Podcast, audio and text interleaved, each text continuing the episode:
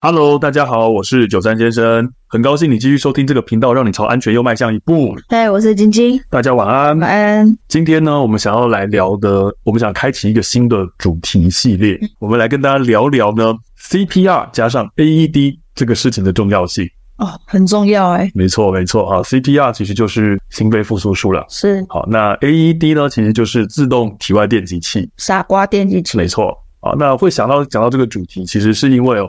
诶、欸，我们在其实两年前就搬到现在住的这个社区。对，那开始刚来的时候，我其实就是开始会去观察一下，说，诶、欸，这社区的安全状况如何？嗯，那我发现到，其实我们这个社区算管的还不错。对啊，我也觉得是。好，那只是呢，当时我们刚来的时候，哦，我就有注意到一件事情，我们的社区好像本来是没有公用 AED 的。对，你有问过？对，而且我有当时有特别去问，因为我想说会不会是我没找到而已，我特地去问。他说他们当时是说还没有还没有租，嗯，结果其实呢也不是最近的事了，其实大概在呃今年年初的时候我就发现，哎，AED 出现了，对，对，他们新租了一个 AED，嗯，好，我觉得算是个不错的事情。我也不晓得是不是因为我在那个住户建议写了一张投进去的关系啦，你有写，我有写，我有写，哎，我有写，我说希望能够租借公用 AED，好，那我不确定是不是这个原因，反正现在有。所以呢，我想到说，哎，也是因为这个这个改变哈，来特别跟大家聊聊。虽然它不是最近的改变而已啦。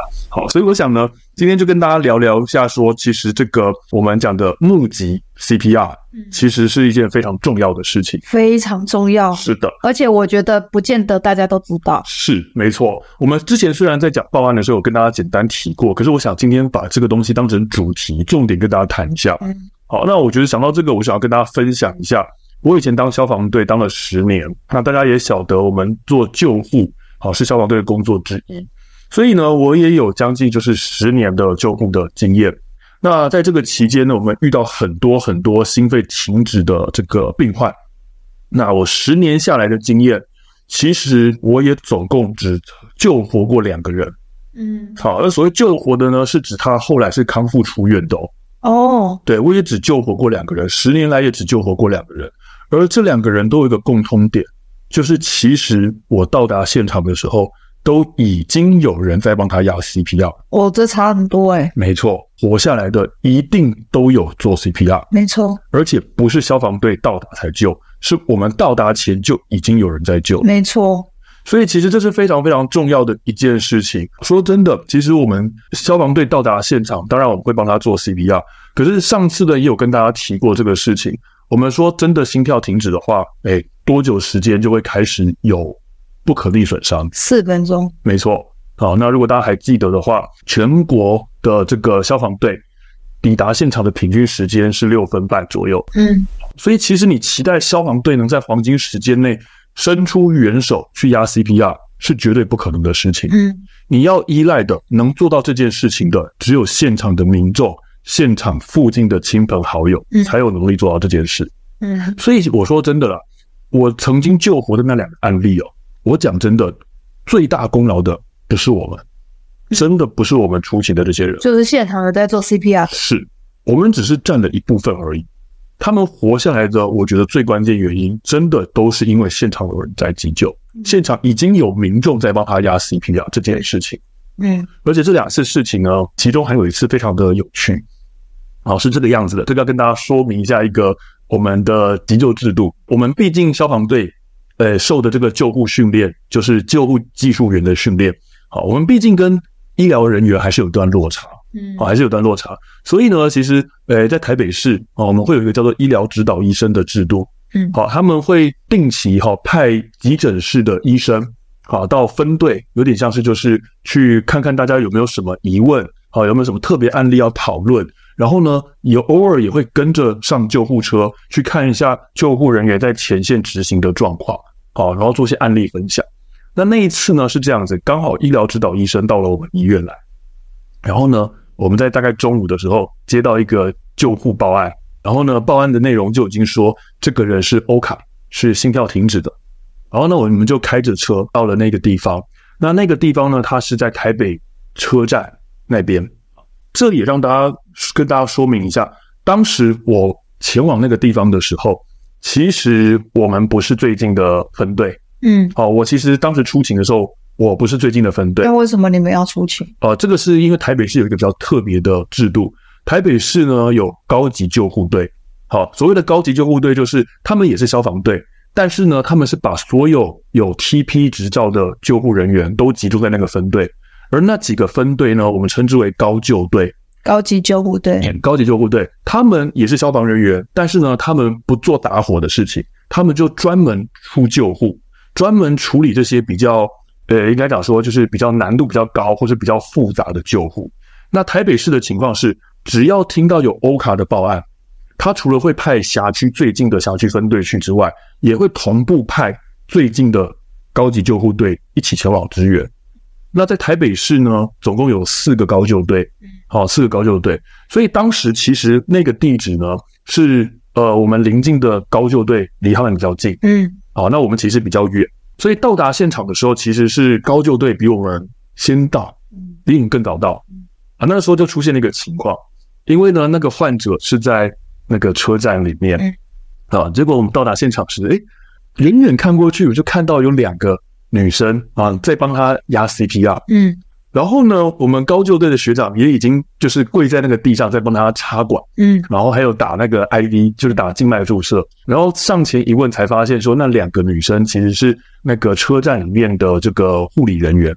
然后呢，我又载着急诊室医生，因为我刚刚讲的，我们刚好医疗指导医生在我车上。然后当时我到达现场，忽然间就发现说 CPR 有人在压了，嗯，那个气管内管有人在放。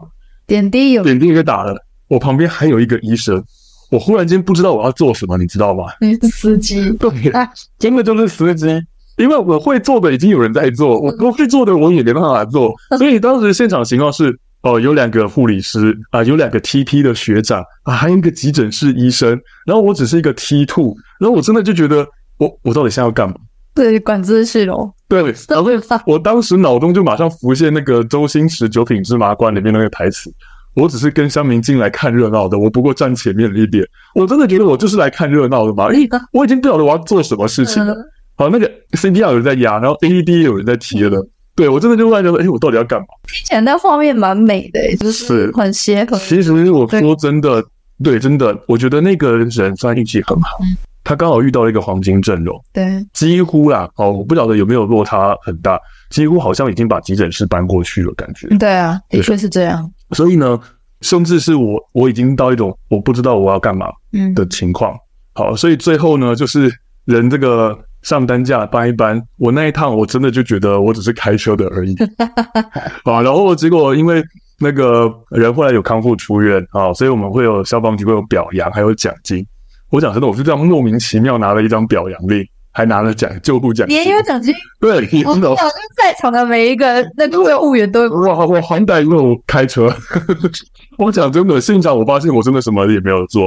不过所以我说真的啊，其实大家不是人人运气都这么好啊。其实他这个情况刚好他在的那个地方，现场那个场所就是有护理人员，所以他们就出来急救。这种状况就像我讲的，你运气真的很好，你倒在消防队前面，倒在急诊室前面。而我说的另外一次哦，那真的真的就是一个民众，一般民众出手帮忙做急救，真的。对，我到达那个时候，那个是人家的家里面，然后呢是患者的侄女，嗯，在现场就在帮他压 CPR，嗯，然后呢我也是一样，发现到的时候我就过去说，你做的很好，然后呢现在换我们接手，嗯，而且这趟最特别的地方是在路中间啊，就是我们在去到达医院的路途中。那个患者就活过来了哦，真的，对，就活过来了。所以我说真的，在消防队到达现场之前，有没有民众，有没有亲人朋友帮他做 CPR，真的是很重要的一块。是啊，对，真的就是想要跟大家再次强调哦，我们要学习这个 CPR 的目的，我们不期望你说你在路上看到别人倒地，你去救路人，重要的重点是你。可以去救你的家人，去保护你的家人。对，就是自愿也不要放那么大，至少你的家人遇到这种事情的时候，你也要会救。对啊，没错。前几年啦，曾经有个新闻跑出来，诶，有人他在自己的公司里面，好，那他忽然心跳停止，他的同事很热心，帮他压 CPR，结果呢，救活了之后，回过头来，那个心脏病发的人，哎，回头要告那个施救的人。为什么？因为说把他的身体压伤。把他 CPR 的时候把他胸口压伤了。我觉得把胸口压伤这个疑虑，哈，我们之后会跟大家一一解释。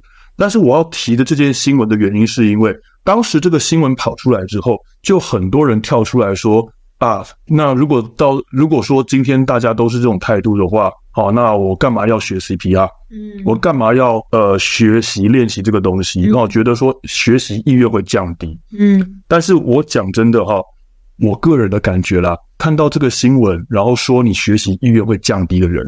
纯粹就是前拖，对啊，你只是想找个借口不学而已。你打从一开始就没有想学了，没错，你只是找个借口。为什么？我常常跟民众讲，大家都在担心说啊，我帮人家压 CPR 之后会不会有什么法律责任？我都会问各位，为什么在你脑海中的剧本，倒在地上的永远是陌生人，而不是家人？是啊，其实你一天当中跟家人相处在一起的时间是比陌生人还久的。你今天真的要遇到这种情况，你遇到家人的机机会还比较大。嗯，而且我说真的，你学跟你做是两回事啊，对不对？我没有说你今天学了你一定得做，嗯，可是你就因为这个理由说你不学，我觉得这是没有道理的。没错，你把技能学了拿在你手上，别人抢不走。今天真的路人发生这种事情倒在地上，你救不救他是你自己的选择，没有人能怪你。但是如果是你的家人发生这种事情，难道你要选择说我不救吗？因为我没有学。对，没错，你今天有学，你还有选择。对，而你是学都不学，你是没有选择。到时候真的发生在你家人的情身上的情况，你就会变成是我想救他，我没有能力，我，无能为力，我不知道该怎么做。所以我觉得，你说你不想学，我讲真的啦，我的在我看来，那个纯粹是借口。你可以说你不愿意出手，但是我觉得学习是你一定要必要做的事，因为不要老想着这件事情只会发生在陌生人身上，发生在自己家人这身上的机会是相同的。所以啊，我觉得你今天给自己留个选择权嘛，啊，把这个选择权留在自己手上吧。学了要不要救，没人能怪你，但是。家人发生这种事情，如果你今天是不会救，不知道该怎么救，事情结束之后，虽然没有人会怪你，但是我觉得你一定会无法原谅你自己。啊，真的？对啊，所以呢，我觉得先让大家知道一下这个东西的重要性。假设真的要像刚刚前面讲的一样，让一个人心跳停止到他可以康复出院，好，我们来跟大家介绍一个东西，叫做生命之恋。好，什么叫做生命之链？那其实，在很多急救教学的单位，他们都会强调这件事情，包括民众版的 CPR 教学都会有讲到生命之恋。是的，他现在呢讲的，我记得新版的是说有六个环节。对，第一个环节呢，就是要及早的报案，嗯，好，启动我们的医疗救护的这个系统。好，那我们之前也跟大家简单介绍过，这个时候报案的时候，报案人员大概会问你哪些事，这个详细的内容，我们下一集会再跟大家做更。仔细的解析，好，所以我们先知道第一件事情，报案。报案完之后，其实第二个重要的事情，赶快施作胸外按压，也就是我们刚才一直在强调的 CPR。第三件事情呢，就是要有这个呃傻瓜电击器，赶快出现，赶快出现，赶快介入。呃，现在很多的公共场所都会设这个公用的。呃，AED，嗯，好像捷运站你一定会看到，嗯，哦，学校也会有，嗯，甚至有一些商场、百货公司，甚至像我们刚刚讲的社区大楼也都会有。你想得到公共区域几乎都有了，是几乎都有了。如果说今天发现，哎，这个公共区域没有，或是真的距离很遥远，那大家也不用太着急，因为消防队一定会带 AED 过来。这个时候的重点其实是你要赶快做 CPR。如果你没有做 CPR 的话，那这个 AED 就算来了。他可能也已经错失了他能够介入的机会了。对，你做 CPR 是延长这个 AED 介入的时效。那再来下一个呢，就是尽速的送医院。是，好，送到医院。送到医院之后，会有医院方那边就是一些高级的心脏救命术，然后以及最后他受到良好的照护休养，他才有办法平安的出院。嗯，那当然，我们后面讲的三个阶段：送医、高级心脏救命术以及照护。那不是民众我们需要学习的，可是前面那三个哦就很重要了，因为你没有前面就没有后面。是的，你没有前面，后面呢就算来了也来不及了，真的，嗯，也来不及了。就像刚才我讲到的，你要赶快压 CPR，这时候 AED 进来的，还有它它才有进来的空间啦。对啊，否则你没有压 CPR，后来 AED 来了，它也丧失了它的黄金时间，嗯，来了也没用了。没错，我们这几年呢，其实政府都已经在推全民 CPR，推得很努力啊，我觉得这是很棒的事情。不过我说真的，就我自己目前的救护经验啊，过去那十年的救护经验，我觉得呢，很遗憾的，目前在台湾，我们的生命之链大部分都还是断在第二个环节，就是有打一一九，但是呢，就在这边中断了，很少很少看到有民众或者是亲人会在旁边帮忙按压 CPR，都是等到我们消防队到达了之后才介入。我刚刚讲了十年下来的经验，我也只遇过这两次而已，真的还是很不普及。所以呢，我觉得这边真的是要给大家好先扭转我们脑中的想法。这也让我想到呢，其实，在二零一四年的时候，啊，台湾某一个县市的山区，啊，那大家晓得山区比较偏远嘛，嗯，那当时呢发生了一个事情，就是他有一位妇人啊，在路边的时候心脏停止倒地了，那他的家人呢就打了一一九。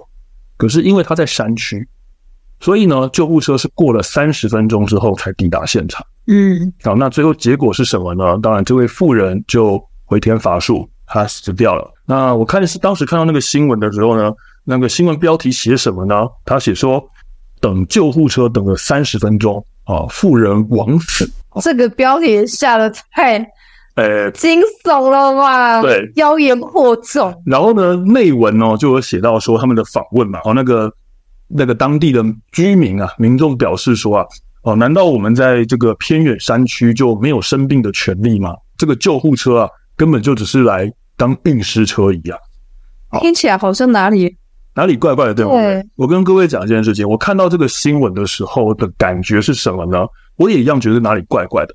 后来呢，我会去翻找我以前的资料跟记忆，我就翻到了一个我在二零一一年看到的新闻，它发生在美国明尼苏达的一个小镇。那那个小镇呢，就是跟那个我们讲的山区偏远地带差不多。那个小镇的规模很小哦，人口数呢不超过一千人这样子。那他当时也是一样，发生了一件事情，有一位老先生，他心脏病发，好倒在人行道上。结果呢，他的当地附近的镇民啊，发现这件事情，赶紧帮他做 CPR，而且呢，他们一共呢，好像有二十个镇民帮他接力执行 CPR，执行了九十六分钟，救护车才来啊。是的，最后的结果，他活下来。所以各位，这两个新闻两相对照摆在一起，你就会发现，其实这是一个。很讽刺的事情。对呀、啊，那山上的居民就不能说他没有生病，他住在山上没有生病的权利。嗯，你只要大家都是会压胸、会做 CPR，就不用闹到这个下场。没错，各位九十六分钟哦，人家的时间是你的三倍。讲难听一点，你才等三十分钟而已。我不晓得你有什么在那边大吵大闹的资格，然后用那么消极的态度去看待这件事。没错。人家九十六分钟接力 CPR 可以把人救活，没有道理我们办不到。嗯，纯粹就是因为你不愿意学习，你不愿意从自己身上找问题、找解决方法，而把这些原因一切通通归咎于环境，归咎于我们住于偏远山区，归咎于说消防队的救护车来很慢。而人家他们情况是，我们也知道这里是偏远地带，我们这里资源稀少。所以我想办法提升我们自己的能力，让这件事情发生时，我们有能力跟去去做自救。所以我觉得这两个新闻呢，真的很想要分享给大家，让大家知道一下。我们当然今天也不是说啊，这个国外的西瓜就一定比较大颗，月亮一定比较圆。但是刚好今天就发生这件事情，而我也真的觉得，从我自己实务经验上，我会发现到，台湾目前民众对于这种募集的 CPR。概念真的是比较薄弱，啊，真的是非常非常的薄弱。大部分呢，就是打了电话之后，两手一插，啊，等待救护车来，而没有想到说这段时间你可以做什么，更不知道说这段时间其实你做的事情非常非常的重要。嗯，对，我觉得今天呢是先给大家一个概念哦，我觉得先让大家建立一下你脑中真正该有的概念。为什么这个 CPR 是这么的重要？为什么我们今天要开启这个一系列的主题？后面呢，啊，如果没有意外的话，可能会再花个三集的时间跟大家解释、跟大家说明 CPR 操作这件事情。嗯，呃，今天只是跟大家来建立一个观念，让大家知道这件事情它真的非常非常的重要。如果假设你哪一天遇到的话，你会很庆幸你有学过，你有练习过这件事情。而且这件事情有做跟没有做都会影响这个倒下的这个人的一生。没错。好啊，我不管做什么都会影响到他是的下半辈子，那我该怎么办？那你去死。我觉得责任重大，我觉得还是回到一件事情，大家在想到这个责任那么重大之前，你先想清楚我刚才讲的那个比喻。你觉得倒在你眼前的那个人会是谁？嗯，如果今天是陌生人，你跟我说这些压力，我可以理解，我可以接受。但是不要忘了，他更有可能出现的情况是你的家人。对，我们不期望大家，你今天学了 CPR 之后，哪一天在路上发现有人倒地，你冲过去救他，你变成英雄。我们不期望这种事情。对。我们比较期望的事情是，哪一天你发现你的家人需要急救时，你不要因此而留下遗憾。我也跟各位说一个很实际的事情，我自己以往跑救护的经验，虽然我没有很仔细统计过，可是我自己的感受，我自己的经验，其实我们遇到欧卡救护的案件，大部分的情形是跑到人家民宅的家里。嗯，你在公共场所，在路边发生的机会。其实少之又少哦，所以我说真的，那个大家看到电视新闻也好啊，看到电视影视作品也好，你可能会留下这样的印象，觉得这个 CPR 用在陌生人身上，用在我路边发现有人需要急救的身上，没有。实际上真实的情况，你更多的机会是在自己家里，用在自己家人身上。请为了你爱的人学习 CPR。没错。好，我不是要诅咒大家乌鸦嘴，而是真的在死亡面前，大家的机会是均等的。不管你是什么样的身份，你是什么样的年纪，当然啦，你健康程度不同，可能会有一些几率不同了。嗯，但是其实撇开这件事情，大家发生的几率都一模一样，你我也都是如此。那我想今天呢，就分享到这边，希望今天的分享对大家的安全有所帮助。如果各位有从这一集获得收获的话呢，请大家给我们五星好评或者是小额赞助，对我们都是非常大的鼓励。也欢迎多多提问，我们会依你的问题当做下一次的主题。